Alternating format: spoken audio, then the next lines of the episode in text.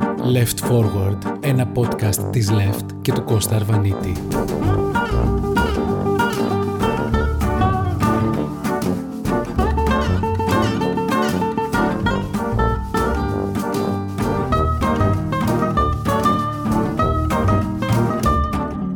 Η αριστερά, η δεξιά και η τέταρτη βιομηχανική επανάσταση. Αυτό είναι το θέμα μας σήμερα. Το ψηφιακό τοπίο είναι αχανές, τόσο σε πλάτος όσο και σε βάθος. Η μεγάλη συζήτηση για τη ρύθμιση του ψηφιακού χώρου που ήδη βρίσκεται σε όρημη εξέλιξη και διεθνώς, αλλά και κατά τόπους αποτελεί ίσως τη μεγαλύτερη πρόκληση της εποχής μας. Η καρπάζουσα τέταρτη βιομηχανική επανάσταση, η τεχνολογική μοναδικότητα, και εδώ αναφέρουμε στην έννοια του singularity, δηλαδή που για να ενρυπεί οφθαλμού νέες πραγματικότητες, η επέλαση της τεχνητή νοημοσύνης, της μηχανικής μάθησης, της βαθιάς μάθησης και των μεγάλων δεδομένων οδηγούν τις κοινωνικές σχέσεις σε πλήρη και βίαιη ανάταξη. Η μετάβαση σε νέες μορφές εργασίας και παραγωγής και η μεταφορά όλο ένα και περισσότερων δραστηριοτήτων μας στο ψηφιακό περιβάλλον συναποτελούν αυτό που λέμε ψηφιακό τοπίο και που παρουσιάζει πολύ σοβαρές προκλήσεις. Στις προκλήσεις αυτές είναι κρίσιμο για την αριστερά να καταφέρει να λάβει άμεσα το προβάδισμα στις εξελίξεις, δηλαδή πρωτίστως να θέσει με τρόπο δυναμικό, υπεύθυνο και εξωστρεφή αλλά και με πολύπλευρη τεκμηρίωση τις θεμελιώδεις αρχές που θα διέπουν στο εξής το οικοδόμημα του λεγόμενου ψηφιακού μετασχηματισμού της κοινωνίας. Είμαι ο Κώστας Αρβανίτης και είναι ένα ακόμα podcast της Ευρωομάδας της Αριστεράς The Left συζητάμε για την βιομηχανική επανάσταση, τη δεξιά και την αριστερά και τις προκλήσεις του μέλλοντος.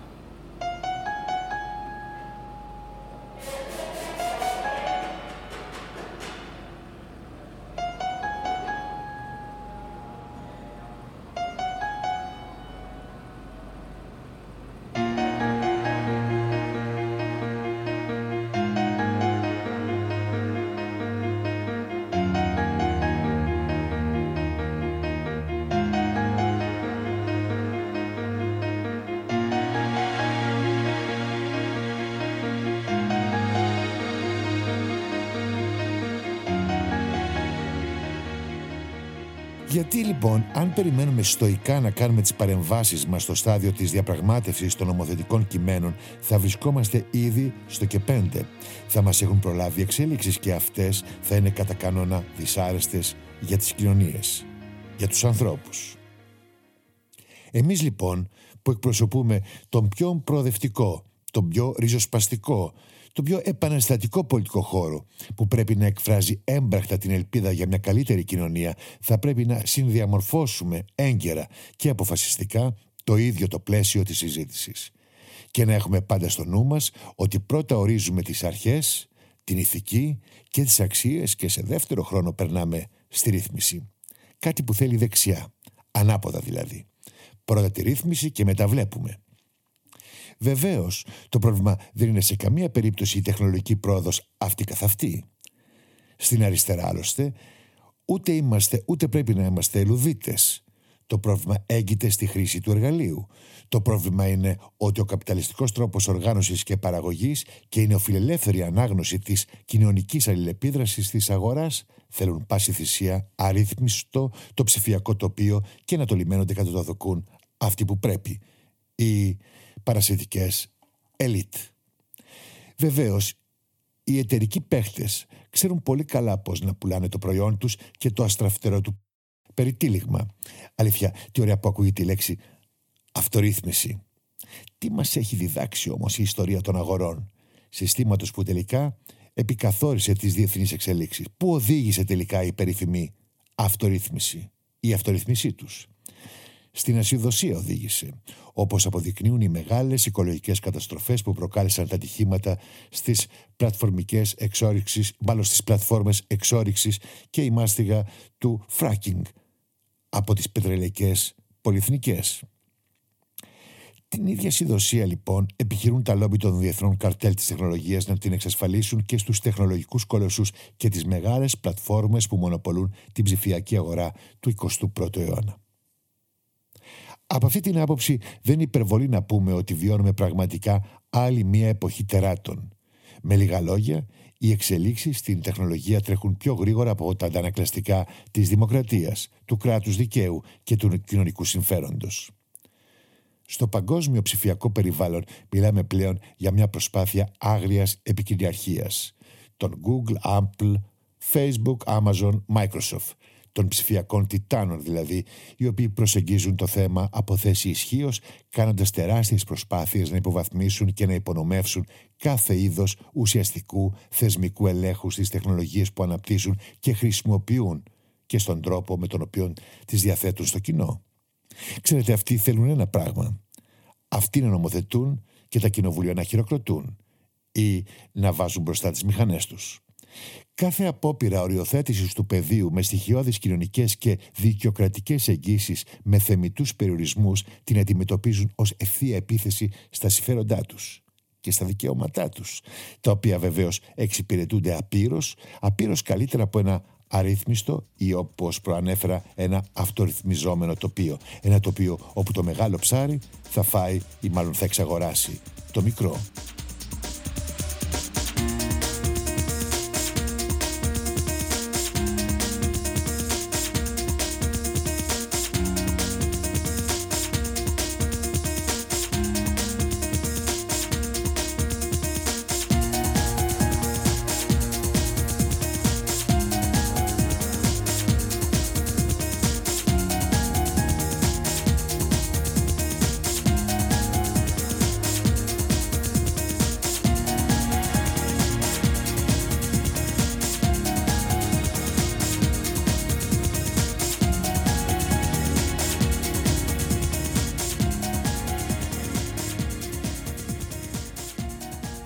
Μιλάμε για τη δεξιά, μιλάμε για την αριστερά, μιλάμε και για την τέταρτη βιομηχανική επανάσταση. Μιλάμε και για τα τέρατα, εδώ στο podcast της Ευρωμάδας της Αριστεράς. Ορισμένε λοιπόν από αυτές ακριβώς τις παθογένειες πέφτουν να καλύψουν τα πρόσφατα και τα προσεχή νομοθετήματα της Ευρωπαϊκής Ένωσης. Και στο σημείο αυτό θα ήθελα να τονίσω το εξής, κατά τη γνώμη μου, εξαιρετικά σημαντικό. Αν και στην Ευρωπαϊκή Ένωση η έναρξη της νομοθετικής πρωτοβουλίας είναι προνόμιο της Κομισιόν, η κέρια διαμόρφωση των κειμένων γίνεται πρωτίστως στο Κοινοβούλιο, στο Ευρωπαϊκό Κοινοβούλιο και δευτερευόντως στο Συμβούλιο των Ηγετών. Παρότι λοιπόν το έναυσμα έρχεται από ένα γραφειοκρατικό όργανο πολύ περιορισμένης δημοκρατικής νομιμοποίησης, σαν την Κομισιόν, την Επιτροπή δηλαδή, οι Ευρωπαίοι πολίτες μέσω των εκπροσώπων που ήδη επέλεξαν σε εθνικό και ευρωπαϊκό επίπεδο έχουν στην τελική ανάλυση την ισχυρότερη επιρροή. Μιλάω για τη δύναμη του Ευρωπαϊκού Κοινοβουλίου. Και αυτό πρέπει να το επικοινωνούμε διαρκώς και προς πάσα κατεύθυνση για να γίνει κοινή συνείδηση ότι η συμμετοχή των πολιτών στις εκλογικές διαδικασίες δεν είναι ένα χαλαρό δικαίωμα, αλλά μια υπαρξιακή υποχρέωση απέναντι στις κοινωνίες του παρόντος και του μέλλοντος. Ο κανονισμός για τις ψηφιακές υπηρεσίες και ο αντίστοιχος για τις ψηφιακές αγορές είναι δύο παραδείγματα καλής ενωσιακής νομοθέτησης στα οποία η Ευρωπαϊκή Αριστερά πιστεύω ότι ε, συνείσφερε πολλά. Έπαιξε ρόλο, κατέθεσε προτάσεις, έκανε συγκρούσεις, έκανε συνθέσεις. Έτσι, από το 2023 που θα τεθούν αυτομάτως σε ισχύ στα κράτη-μέλη, θα μπορούμε να υπαρηφανευόμαστε σε έναν βαθμό ότι πράγματι ο πολίτης της Ένωσης είναι πολύ πιο προστατευμένος σε σχέση με τον αντίστοιχο πολίτη των Ηνωμένων Πολιτειών της Αμερικής. Ο κανονισμός για τις ψηφιακές αγορές αναδιατάσσει την ψηφιακή αγορά ώστε να επανακαθορίσει την ισορροπία ισχύως ανάμεσα στους τεχνολογικούς κολοσσούς και τους μικρότερους παίχτες θέτει σοβαρούς κανόνες και επιτρέπει στους χρήστες να μετακινούνται με ασφάλεια και δικαιώματα ανάμεσα σε υπηρεσίες και διαλειτουργικότητα. Στοχεύει δηλαδή στην καταπολέμηση των καταχρηστικών πρακτικών από τους λεγόμενους ψηφιακούς θυρωρούς που επιδιώκουν να μείνει ο χρήστης εχμάλωτος στο δικό τους οικοσύστημα εφαρμογών. Επίσης, μεταξύ άλλων, περιέχει και σπουδαίες πρόνοιες που μπορούν να ενδυναμώσουν την προστασία των μαρτύρων δημοσίου συμφέροντος στο συγκεκριμένο κλάδο. Με το δεύτερο καθοριστικό νομοθέτημα, τον κανονισμό για τις ψηφιακές υπηρεσίες, η Ευρωπαϊκή Ένωση έρχεται με κάθε επισημότητα να καθιερώσει κάτι που ακούγεται προφανές αλλά δεν είναι καθόλου αυτονόητο. Ότι θεωρείται παράνομο εκτός διαδικτύου, θεωρείται παράνομο και εντός του. Ο κανονισμός αυτός μεταβιβάζει στις πλατφόρμες την ευθύνη να προστατεύουν τους χρήστες, τους δικούς τους χρήστες και να τις καθιστά υπεύθυνες και υπόλογες για κάθε τυχόν επιβλαβές περιεχόμενο, ενώ απαγορεύει πρακτικές που συνιστούν την παραπλάνηση των χρηστών. Θα ήθελα να αναφερθώ σε μία ακόμα σχετική νομοθετική πρωτοβουλία, την οποία αδίκως συχνά ξεχνάμε. Πρόκειται για τον κανονισμό για τη διακυβέρνηση των δεδομένων το DGA, ο οποίος καταλαμβάνει με τις ρυθμίσεις του τη χρήση προσωπικών δεδομένων στην ψηφιακή σφαίρα. Το κείμενο αυτού του κανονισμού συζητήθηκε εκτενώς στην Επιτροπή LIBE, στην οποία εκπροσωπώ την Ευρωπαϊκή Αριστερά, όπου κληθήκαμε με τη συνεισφορά μας να διαφυλάξουμε τα προσωπικά δεδομένα των Ευρωπαίων πολιτών. Δώσαμε λοιπόν μια μάχη για την προστασία των δεδομένων των πολιτών χρηστών, θέτοντας όρια στα δεδομένα και τα μεταδεδομένα που μπορούν να χρησιμοποιηθούν και να σας φέρω ένα πιο πρακτικό παράδειγμα στο ημίμετρο που αποτελεί η πρακτική της ψευδονομιμοποίησης των δεδομένων. Επίσης, άξιζε να μνημονεύσω και το κομβικό ζήτημα της ρύθμισης των εργασιακών σχέσεων στο ψηφιακό περιβάλλον. Πριν από 1,5 περίπου χρόνο, είχα αναλάβει την ευθύνη να συντάξω την εισηγητική γνωμοδότηση της Επιτροπής του Κοινοβουλίου για τα εργασιακά ζητήματα της λεγόμενης EMPL, Employment, προς μια άλλη κοινοβουλευτική επιτροπή, την Επιτροπή Βιομηχανίας, Έρευνας και Ενέργειας, την ΙΝΤΡΕ, για το φάκελο με τίτλο Διαμόρφωση του ψηφιακού μέλλοντος της Ευρώπης. Εκεί λοιπόν πετύχαμε να διαμορφωθεί ένα κείμενο που στον πυρήνα του υποστηρίζει το εξής. Ακούστε. Ο αλγόριθμος είτε αυτός είναι σχετικά απλός, είτε προσεγγίζει σύνθετα επίπεδα τεχνητής νοημοσύνης, να τεθεί στην υπηρεσία του εργαζόμενου, του πολίτη, του ανθρώπου και όχι το αντίστροφο. Αυτό ήθελε η δεξιά. Αν δεν ξεκινήσουμε με αυτό το αξίωμα την κουβέντα για το ψηφιακό μέλλον της Ευρώπης, καμία περαιτέρω συζήτηση δεν έχει κανένα νόημα για μας. Να συμπληρώσω εδώ παρανθετικά ότι η ανάγκη για τις συγκροτημένες, τεκμηριωμένες, ρεαλιστικές και οραματικές λύσεις από την αριστερά στα εργασιακά και στα θέματα της απασχόλησης είναι κατά την άποψή μου επιτακτική.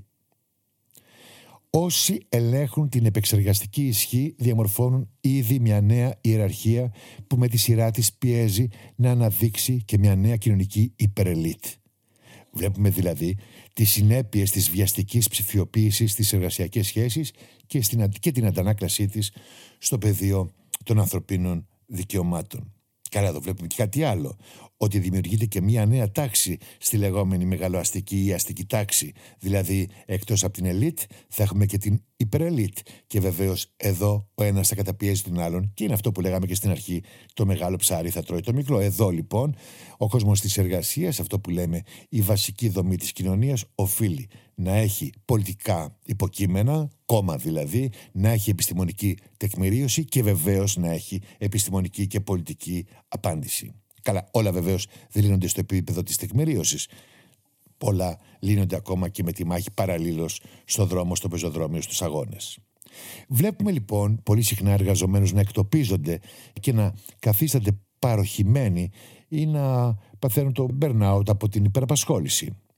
Βλέπουμε επίσης ανθρώπους που απασχολούνται σε χειρονακτικά επαγγέλματα να εκπίπτουν σε περιφερειακούς αχθοφόρους του συστήματος και όλα αυτά σε μια εποχή που η τεχνολογική εξέλιξη μπορεί αποδεδειγμένα και να ελαφρύνει τον ανθρώπινο από το άγχος και την επίμονη εργασία και να κατανείμει πολύ μεγαλύτερο μέρος της υπεραξίας της εργασίας στους ίδιους τους εργαζόμενους.